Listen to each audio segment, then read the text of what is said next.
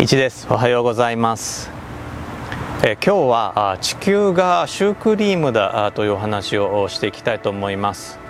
あのシュークリームね。実は YouTube で今ご覧になっている方にはお見せできるそうこれ、えー、シュークリーム、まあ、ポッドキャストで聞いてらっしゃる方はあのシュークリームを思い浮かべていただきたいんですけれどもできればあの中に2種類のクリームが入ってるシュークリームを想像していただければと思います。後でなんかこうコンビニとかで探していただいてもいいかなと思います。実はね今日この撮影のためにコンビニを4店回ってやっと見つけてきたものです。で、え、なぜそんな話をしたいかというのはあ,、まあ、ある一つの疑問に答えるためなんですね。それ何かというとあの僕は大学の間ずっとサイエンスとか、まあ、テクノロジーの勉強をしていて大学を出てからこう考古学に触れたんですね。考古学者たちに触れることになりました。で、えー、考古学者たちとお話をしていてものすごく疑問に思うことがあったんですよ。ただそれは考古学者にとってはもうものすごく当たり前のことでなんかなぜって聞いてもいやそうでしょ？としかま答えてもらえなくて。でそれは何かというとあの、まあ、発掘とか行くとこう地層があるわけですよね。こう遺跡なんかを掘っていくと、えー、掘れば掘るほど古い年代のものが出てくる。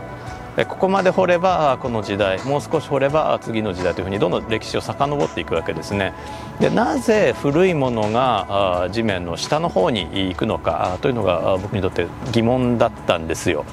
だって土が上から覆いかぶさるから当たり前じゃんって言われるんですけどもじゃあその土はどこから来たの地球の重さは変わってないはずだから土が上から来るってことはどっかから土がなくなってるわけですよね。でということは逆にどっかあの遺跡が出てくるとか新しいものが下にあるとかそういう世界はあるんじゃないのかなと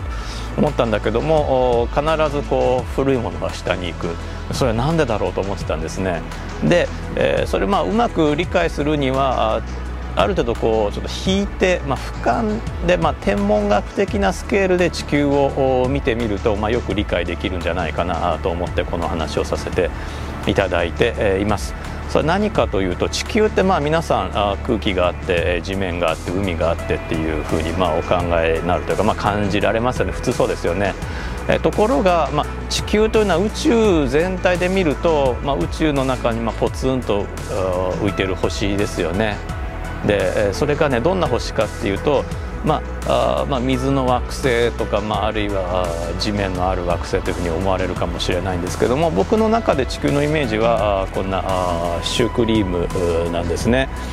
地球というのは表面に、空気があります大気があります、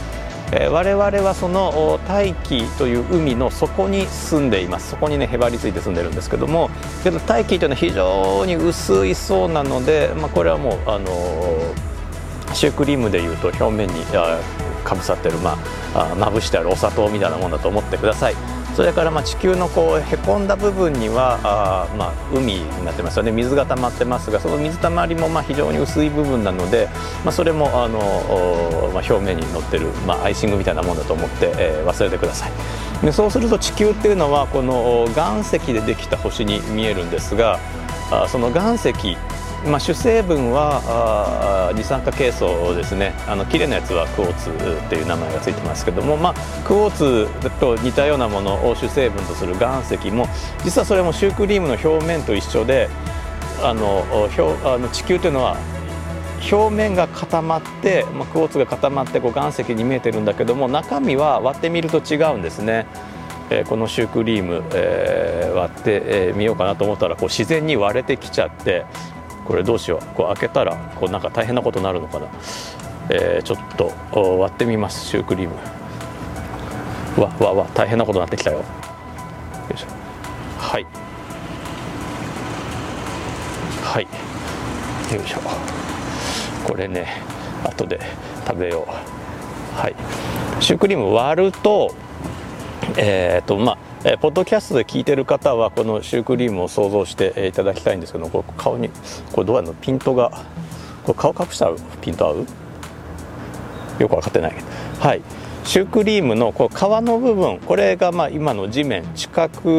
だと思ってください。でその内側にえー、マントルという溶けた岩石、まあ、溶けたというのは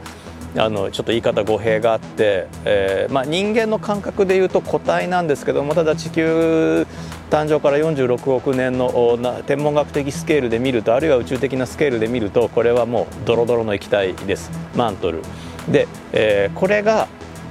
でそのマントルのさらに中心にねまた別のこのクリームがあって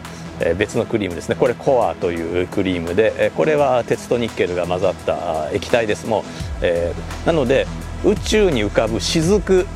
地球っていうのは宇宙に浮かんでる雫でその表面が冷えてわずかに固まったのが地球です。なので、まあ、宇宙スケールでいうと地球はもう液体なんですよ。で表面が固まってるだけで。で表面薄皮ね。で中もしかもあの中は重力の効果によってあちちになってるんですよ。熱々なんですよ。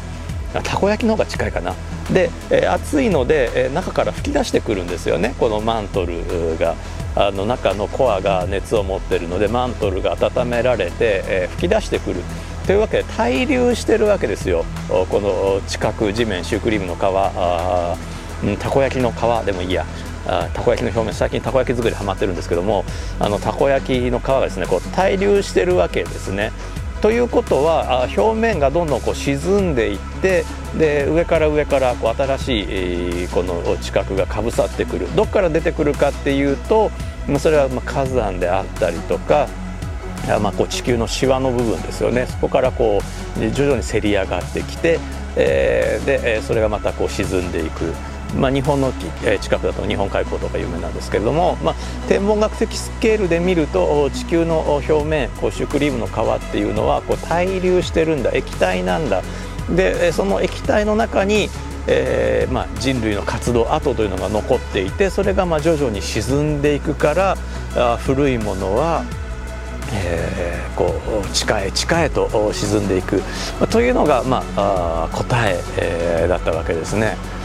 あの考古学者の方もそういうふうに僕に説明してくれたらあよく分かったんですけども、まあ、そういうわけであの古いものが遺跡がここまでこう基本地下に、まあ、エジプトなんかでこう砂がかぶさるようなものは逆にあの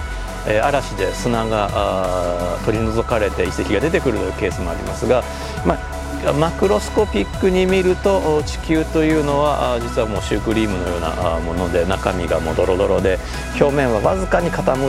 まってるけどもそれも薄皮で少しずつこう対流してるんだと。えー、いうことをあのお話しさせていただきました、まあ、これがね、え、古いものが地面の中にこう潜っていくという、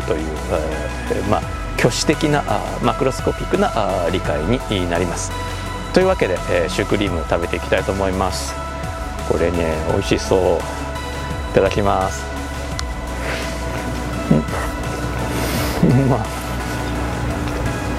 これうまいですねシュークリームって幸せ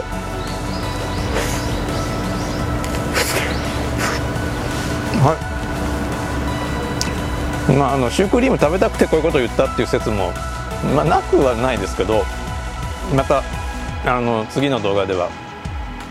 あれ考古学における、まあえー、疑問なんかをちょっと科学的な視点からお話しできればと思っています。ではまた次の動画で、え、次の録音で、え、お会いしましょう。では、1でした。